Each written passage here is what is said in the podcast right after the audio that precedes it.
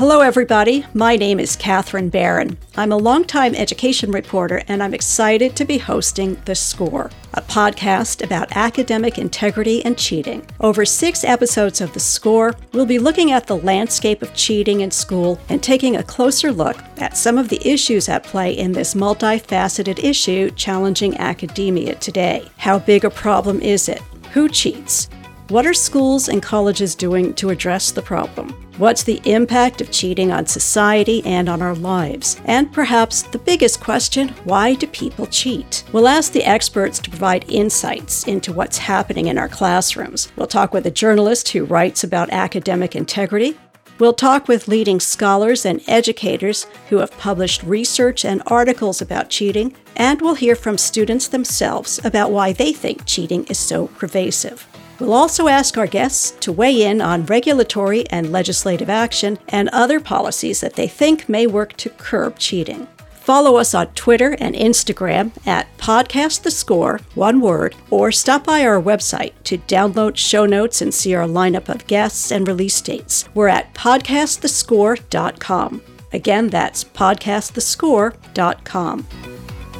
On this episode of The Score, we'll get a feel for the lay of the land when it comes to cheating in schools with Derek Newton. Derek is author of The Cheat Sheet, a bi weekly blog post that explores all aspects of academic misconduct. Welcome to the score, Derek. Thank you for having me. Glad to be here, and I'm super glad we're doing this. Yeah, it's fascinating. Just amazing how much there is about this topic that I really am looking forward to digging into. But first, I, I just want to get a sense of h- how did you become interested in this topic? Well, I started writing about education uh, generally uh, with a sort of an emphasis on higher ed many years ago. And I think it was actually somebody sent me an advertisement for a company that was willing to take online college courses for you for a fee. And I thought this was strange and interesting. Uh, so I called them up and I asked them how much it was and how often they did it and how many customers they had. And I wound up writing a piece almost six years ago now, it was, I checked for the Atlantic on this company, but also the many other companies like them that will just pretend to be you and take your classes for you for a fee. And so I thought that just that just sort of blew my mind. And that was sort of the first step on what's been years of sort of paying attention to and tracking and writing about this phenomenon, this cultural artifact that we're we're talking about today. Well, I was going to ask you what surprised you the most, but you said that blew your mind. So that did blow my mind, you know. But since then, it's been I'm always I say this a lot, you know, I'm always shocked, but never surprised about what it is that I come across in sort of writing about and talking to people in this world of academic misconduct and cheating. The scope of it, the pervasiveness, the commonality of it is just mind boggling to me.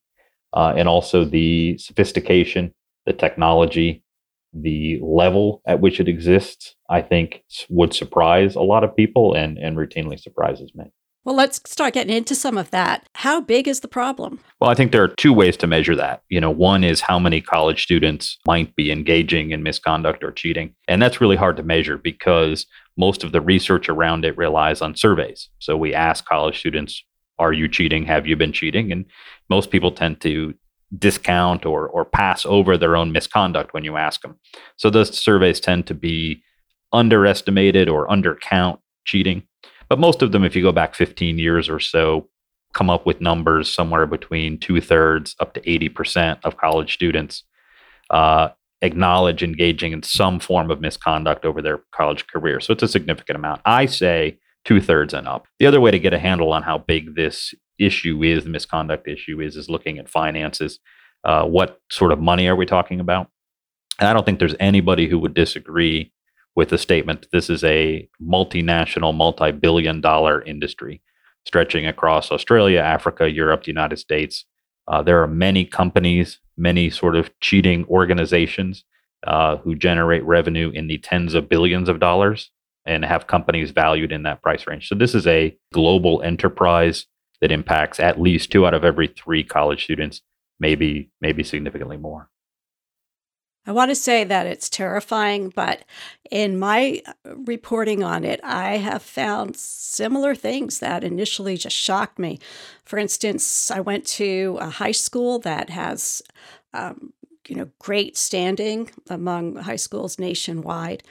I was in a room with students who were handpicked by the college advisor, and she left the room, shut the door, I totally expected them to talk about how they hated cheating and it, it really annoyed them that they worked so hard. And there were these other students who were getting ahead by cheating, and yet to a student, they told me they all cheated. They said, we have to cheat because everyone cheats, and it puts us at a disadvantage if we don't cheat.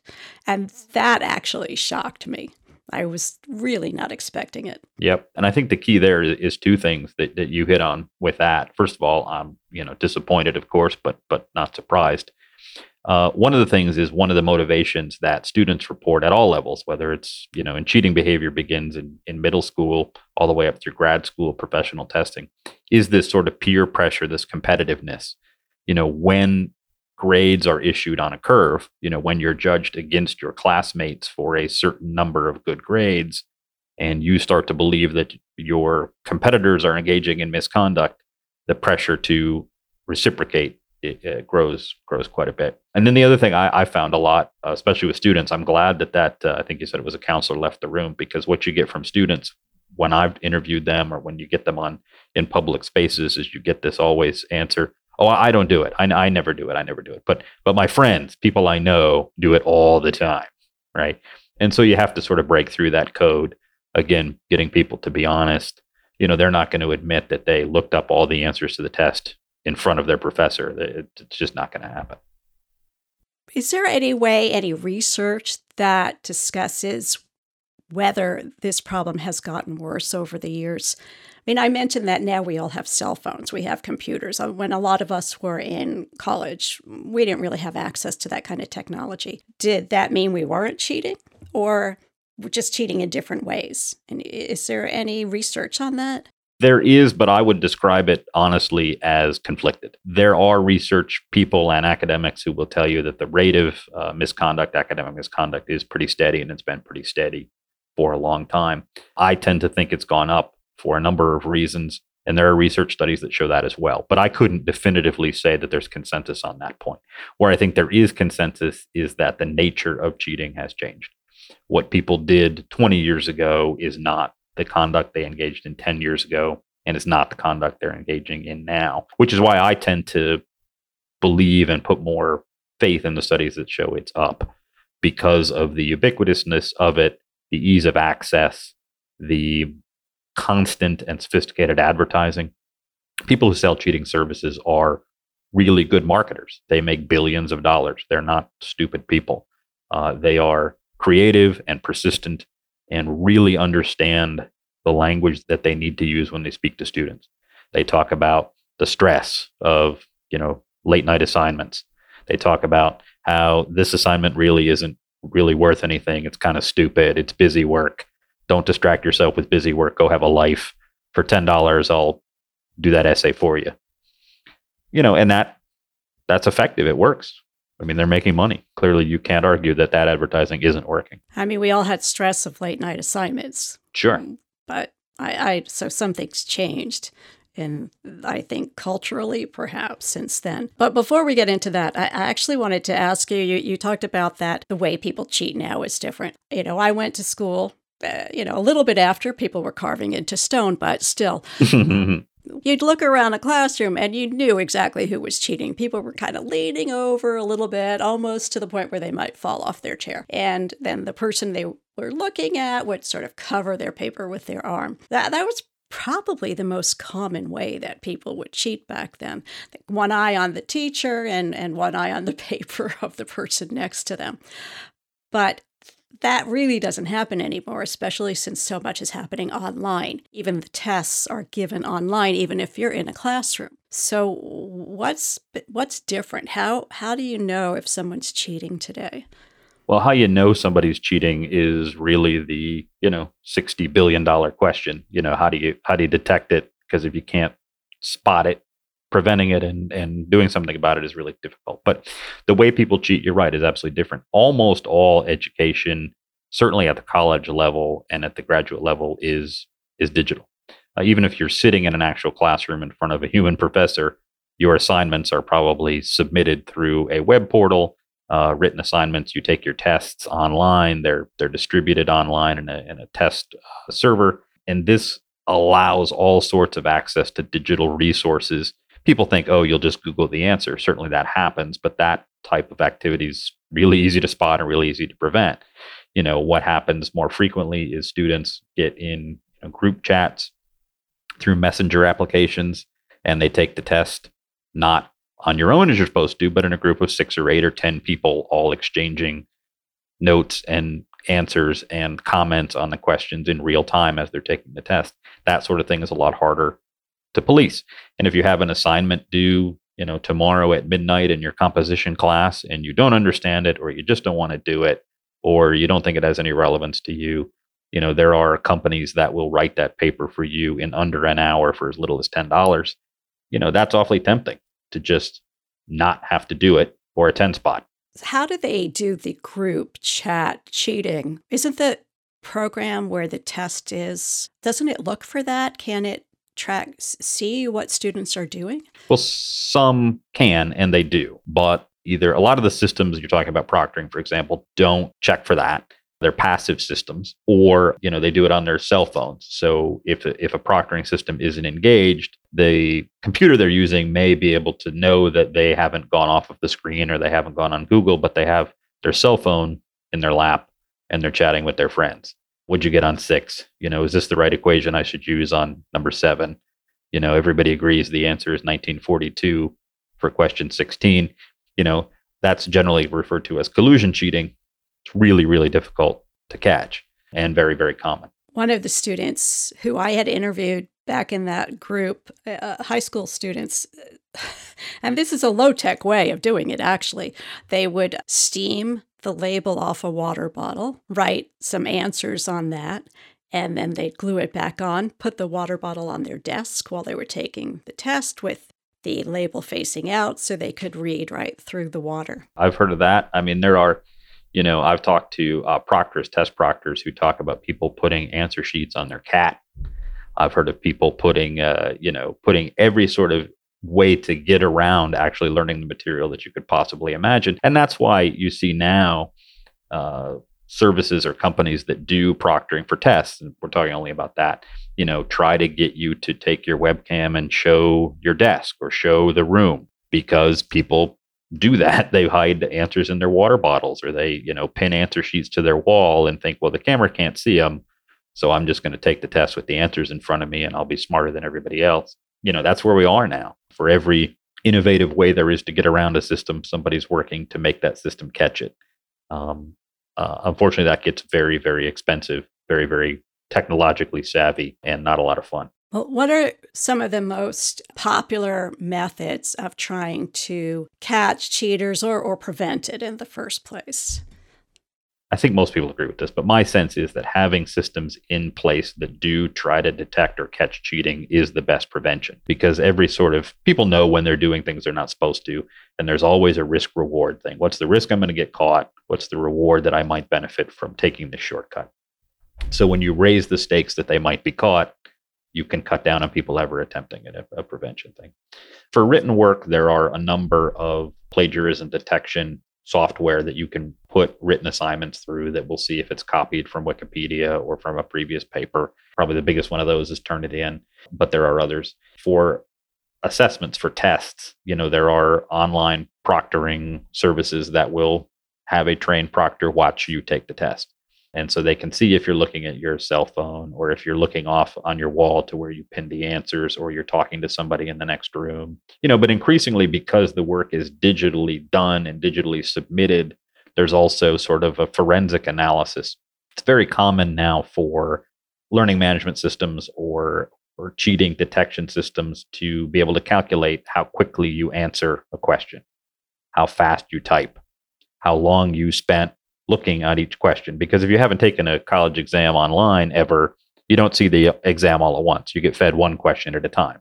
the professors know that this is a very complex physics problem. Even the best student, it's going to take them 90 seconds. If you're answering it in eight seconds, the odds are very, very high that you had that answer before you got the question. That eight seconds was just looking at your notes, right? So this sorts of forensic analysis that you know you took a 100 question history test in 98 seconds and got a 97% is not very likely that you did that without some help.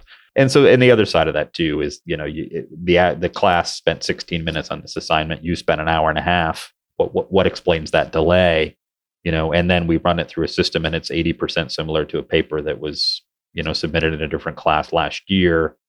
You know chances are it's worth at least asking whether that hour and a half delay was time someone spent buying that paper from one of the many companies that sell previous papers. So, wait, so, so they're taking this exam.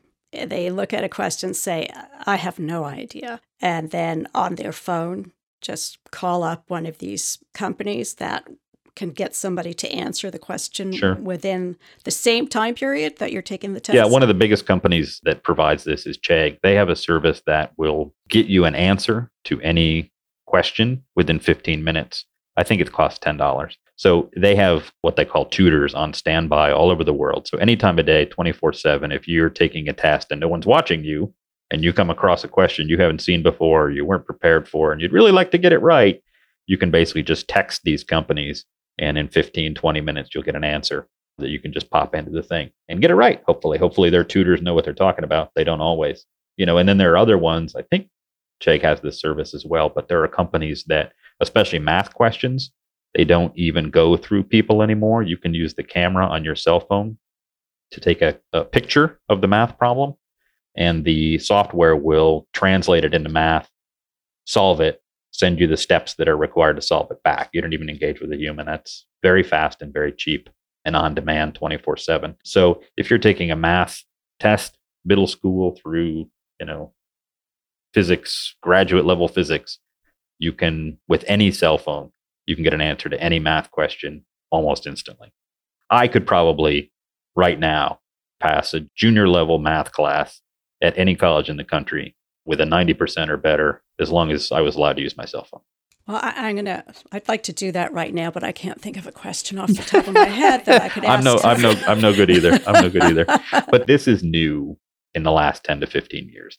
The ubiquitousness of these services, the ease with which they are accessible, and really the barrier of five dollars, ten dollars. I've seen some of them as low as 99 cents to get a question. If you really don't know, and you're going to get it wrong anyway, the logic says, for a buck, I'll try your solution. Which is why I love there was a professor, I'll have to check my notes, but I think it was at Stanford who must have been a, a tenured professor for sure to be able to, to do this, but had said that, uh, put a policy uh, in his class that anyone who was caught cheating wouldn't get a zero on the assignment. They'd get a negative score of whatever that assignment was worth. Because he rationalized that if an assignment's worth 100 points, and you don't know any of the material, you may as well cheat because the worst thing that's going to happen to you is you're not going to get those 100 points. But he said, if I catch cheating, I'm going to assign you negative 100. So there's actually a cost to cheating. I'd love to get in touch with him again and see if that's that's working. My my gut tells me it probably is. Well, so I just looked up, I need help with a math question. There's quite a few popped up, but here's one. It says, chat with a math tutor in minutes, 24 7. And then there's a, a, little chat box that opens up and it's, it says that there are two AP teachers online right now, that's advanced placement teachers. And it looks like you actually will get your answer mm, almost immediately. I probably don't need to say that the odds that those are actually AP teachers is about zero. You know, these are not above board business people. Why is it that these companies are uh, allowed to continue operating? I mean, you've done research, you know what's going on out there. Uh, you're not the only person. Well, there's a lot to say about that. Countries such as Australia and the UK to a lesser extent, but definitely those two have put in place legislative solutions. They pass laws that limit or ban this sort of conduct. The US, first of all, we are just slower to recognize the threat we just, I think, haven't yet. But also, there are legitimate sort of constitutional protections about the exchange of information that the government has a really hard time limiting. And you do want tutors. You do want people who will help people learn. The problem is that the cheating providers call themselves tutors. So if you're going to legislate that, if you're going to put in policy around it, you have to be able to differentiate what is legitimate tutoring versus what is just giving you the answer for $5. It does sound like the cheating may happen very quickly, but the process of figuring out who's cheating could be time consuming. And uh, so if somebody's proctoring uh, virtually and they're looking at different students, or students' images, you know, pictures and video of them are are being shot, then somebody else has to go and look at that. And usually in these in with remote proctoring the, through the webcam sort of situation, uh, it's a two-step process. If you have a live proctor, which is really the better system, uh, they will, you know, it's actually I don't know how far you want to go here, but it's a if the test rules are you can't use cell phones, for example, that's a pretty common one. Um, and the proctor observes somebody looking down in their lap. They may say, "Hey, what, do you, what what's going on down there?" And if they have a cell phone, the proctor may remind them to put it away. That that's not allowed, right? So that doesn't. Hopefully, that ends it, right? Just reminder: the rules here don't allow that. But if it if it happens a second time, or if it's egregious, they will flag it, right? They will note the incident uh, and and flag it for review. And then what happens? That's the first step. Then what's supposed to happen is the professor gets that flag and reviews that section of tape and says, oh, yeah, you know, Mark is definitely using a cell phone. He was definitely told he should not use a cell phone.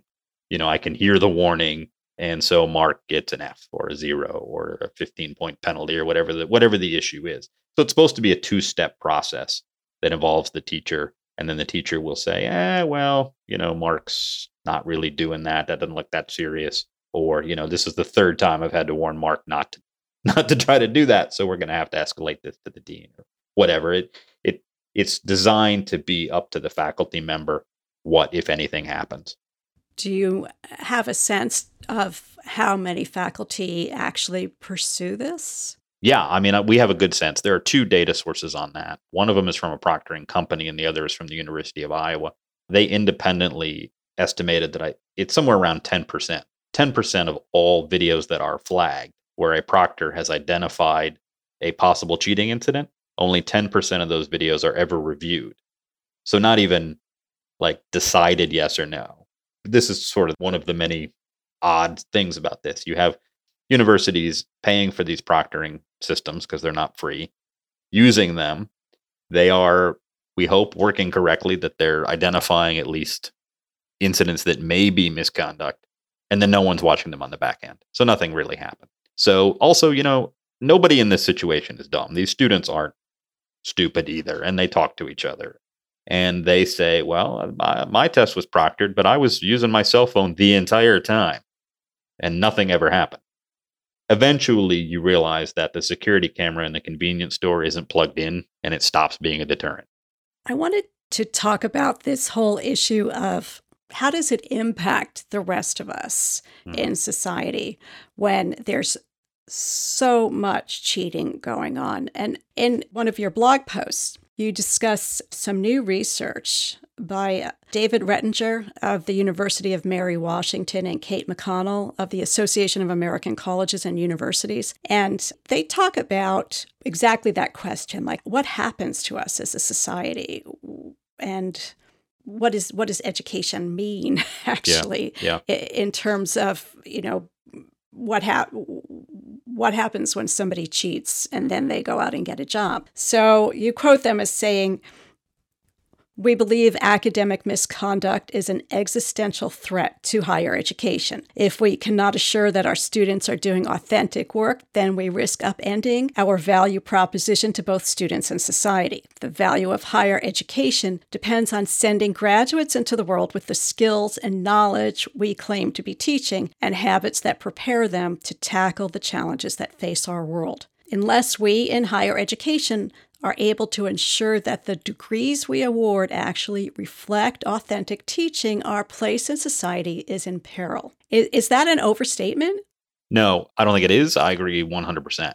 You know, one of the other things I share with people when this comes up is that the study subjects, the the majors in which people in which we see the most cheating, right? The, the study subjects are, and these aren't in order. I actually have forgotten the order, but I remember the top three. They're business, so business majors have a high propensity of cheating, and you may say, okay, that's business. That's I'm not saying that's good, but okay, uh, they're business people. The other two are engineering and nursing, and that ought to scare. I would hope it would scare everybody because that means people who are designing products and bridges and buildings may not have actually done the work to match up with the certifications that they have. And that to me is a public safety issue. And then nursing, I tell you, it keeps me up at night. People who are, when you're seeing them, when your life and your health actually depend on it, knowing that a significant portion of people with nursing degrees or nursing certifications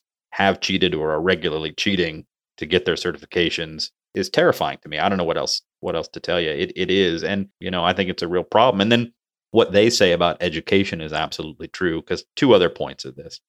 The cost of education, what people are paying either in high school or college or, or their graduate degrees, has unquestionably gone up because of cheating. It costs more now to get your degree than it did. And then at the same time, those degrees are becoming less valuable because if you're a hiring manager and somebody has a degree in engineering from, you know, whatever state university, and you have a suspicion or you know that 50% of the people who have this degree cheated and can't actually do the work, the value of that credential is diminished. So you have a situation where cheating is not only driving up the cost, it's lowering the value simultaneously. And I think in a lot of careers, putting us at significant risk. I mean, I, I did a piece a while ago that assessed the rate of cheating, and it was astronomical. I'd have to look it up at an aeronautical school that teaches airline pilots. I mean, and if that doesn't get your attention, that people who are doing aircraft maintenance and aircraft design and literally flying airplanes are engaged in academic misconduct. I, I, I don't know what to tell you. Yeah, I, I don't have anything else more to say. We all thought that COVID was the reason not to fly, but this is actually a little bit more terrifying. That's right. and and it's it's just you know what what those uh, researchers said, I agree with 100%. It is an existential threat, not just to the institution of higher education, which I believe it is, but to all of us who rely on people to know stuff. If you if you rely on people to know stuff, this you should be concerned that they may not. In college, in particular, as you mentioned, it, you know it's it's expensive even before they had to pay for all of these different services when somebody or their family is paying $60,000 a year mm-hmm. for a degree. I wonder actually if that changes the idea of what education is about. I mean, it used to be I'm going to go to school to study and learn. Mm-hmm. And if I fail, I fail and I take the course again. I get some real tutoring or something like that. But when somebody's paying that much money, does that change the uh, entire uh, you know tenor of that relationship between the college and the student or the student's family? I think it does and on both sides frankly. I tend to believe that one and there are other people it's not just me there are other people who, who share this view but that one of the drivers for this cheating phenomenon that we've been talking about is the transactional nature of higher education that it has become more of an investment it has become more analyzed in terms of money in money out uh, is my degree worth this? What kind of a job am I going to get after I get this degree? Conversations about student debt, really analyzing this from a dollars and cents perspective. And that's fine. But if you have that mindset that, and you see it all the time, I can provide you dozens of examples where students tell researchers and surveyors, well, I'm paying $60,000 a year for this education. I'm entitled to my degree, right? Give it to me. I'm paying for it. And this transactional, you know, I don't, I can't believe you actually expect me to do the work and pay you is I don't want to know say that it's new, but I think it's definitely more common and more on the surface than it used to be. And this also drives another phenomenon you see in the cheating space increasingly. And I don't think there's any debate about this. When students are caught or when they're accused of misconduct, they hire lawyers. They are increasingly willing to and eager to litigate the accusation uh, in hopes of determining some closed door settlement than they are dealing with it in another way. And that goes to your point about if you're paying $60,000 a year for tuition, $10,000 for a lawyer to keep you from getting expelled feels like a good investment. Probably is is not is not money thrown away. But this again puts pressure on the institutions. Now they have lawyers that they have to bring in their legal counsel and they have to go through legal proceedings and make settlements and this this sort of process isn't free. And when you have cheating at the level that you see it at where one professor, you know, has 300 students in his class who he catches cheating, 300 academic misconduct reports, 300 hearings, 300 investigations, 250 lawyers in one class in one university, you start to see this as a financial expense that the universities can't deal with without at least passing on the cost. And my real fear, and we may get to this too, is that increasingly this just incentivizes universities to not deal with it. I was going to ask you that. Have, have you interviewed university administrators who say, we just can't go there? Or, or maybe have you interviewed faculty members who have been kind of quietly urged behind the scenes not to pursue things unless they're really over the top. I haven't had any administrator, dean level, provost level say that, but I've had multiple, many dozens of professors tell me that. Here's usually how it goes they know that once they accuse a student of cheating, that trust, that relationship, mentor, teacher dynamic is probably shattered and probably forever. So they're reluctant to do it from that perspective. Even when they're certain that the cheating has has gone on and they can't sort of let it go, there's an emotional labor cost, right? They have to fill out the paperwork, they have to go to the hearings, they have to confront the student, they have to deal with their dean. It triggers an administrative process. And if you have dozens or hundreds of students going through that, professors have told me that deans eventually look at them and say, stop, just stop it. I, you spend so much time in my office, we're getting so much paperwork, so many hearings, quit it.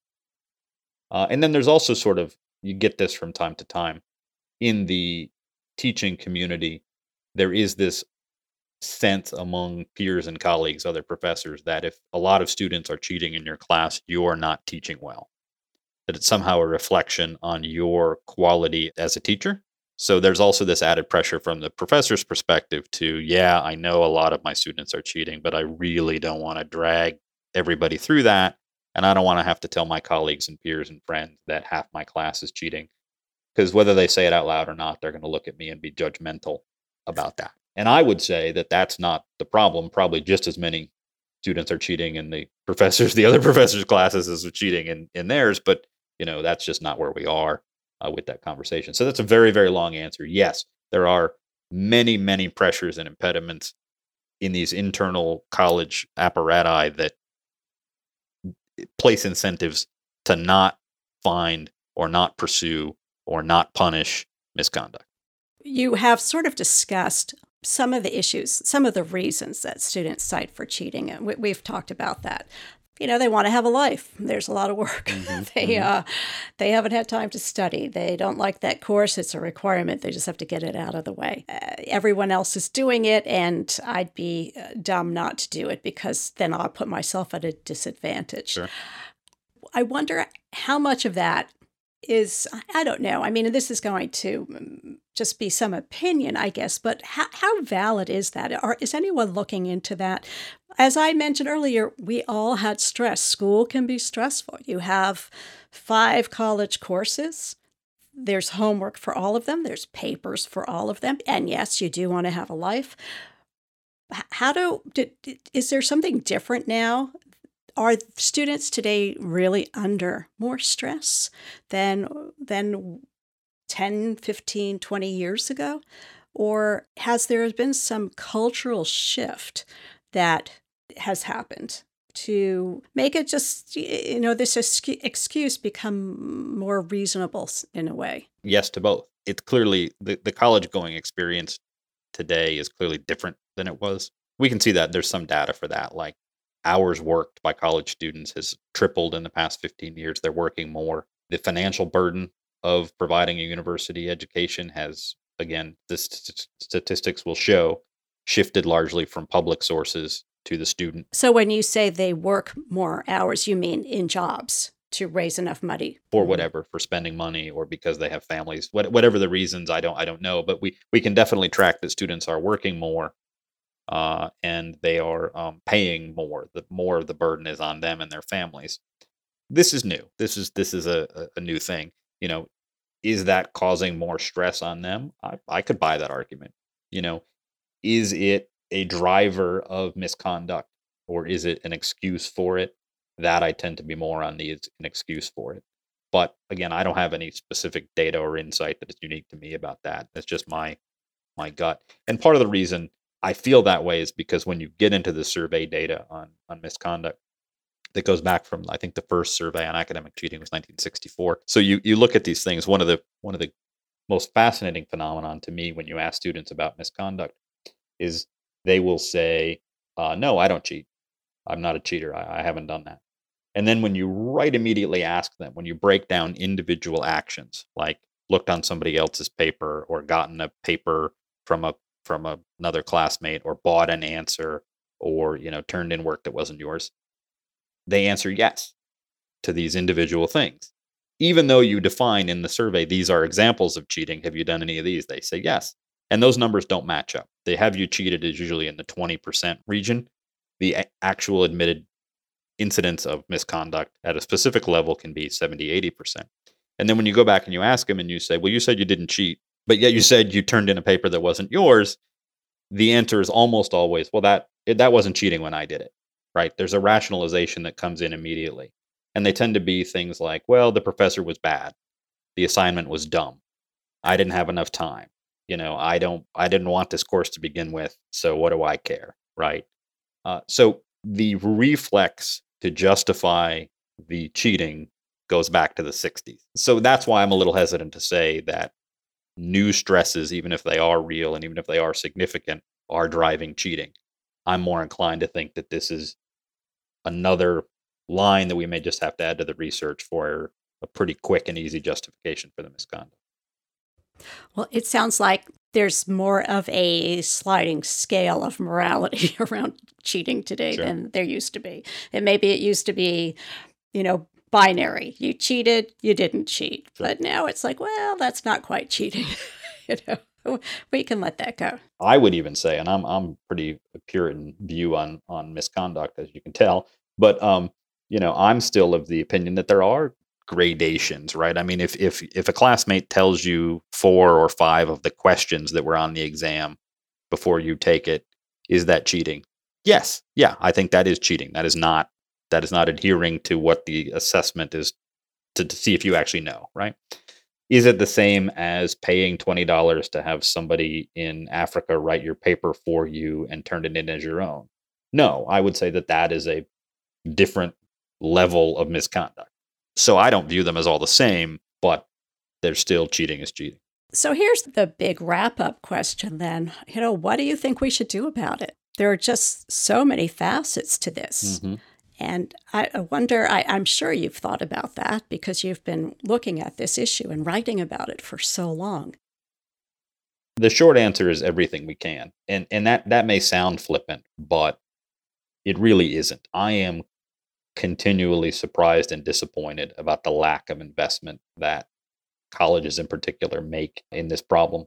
They seem to do what they think will get them an answer, but it isn't really a serious investment in in dealing with the problem. And we can debate why they might might be doing that. But the other thing I think so, you know, honor codes, integrity codes, you know, changing assessments frequently, not just in type, but in actual content professors who have given the exact same final exam for 10 years in a row are asking for their students to cheat. It is so easy to get a copy of that exam and exam answers in five minutes for $5. You know, we need to really look at our assessments. Colleges need to spend more time and investment on preventing the misconduct and catching it when it happens and being public about it. You know, deterrence is a real factor here if you say to students, well, 10 people were expelled last semester for misconduct, and they internalize that people do get caught and there are consequences, they're much less likely to engage in that. And then I think we have a technology problem too. I would really like for us, and, and by us, I mean them, universities, to go to you know, the Googles and the Twitters, these very public, very supposedly responsible corporations, and ask them to intercede on this illicit advertising. You may not be able to get at it from a legislative perspective or ask state attorney generals to crack down on it. But you can absolutely ask and put pressure on Google to stop feeding search results into the tops of pages that are cheating providers. We know who they are. I mean, you're never going to get them all. It is whack a mole. You knock down 10, eight more will spring up. But there's no reason Google has to be making money on that. And there's no reason it has to be so easy to find so always. And that's the way it is now. I would say to the universities, invest everything you can in in creating a system and a culture where people don't cheat, but also invest on preventing it and catching it when it does happen. And then let's let's have a very serious conversation about the role of tech companies in this problem because they have a role to play in solving it. And I think they get off the hook a lot when when we have this conversation. Derek, thanks so much. This is a lot of food for thought, and I appreciate your sharing so much of that with us. Derek Newton is the author of The Cheat Sheet. What's the URL if people want to check it out? So it's thecheatsheet.substack.com.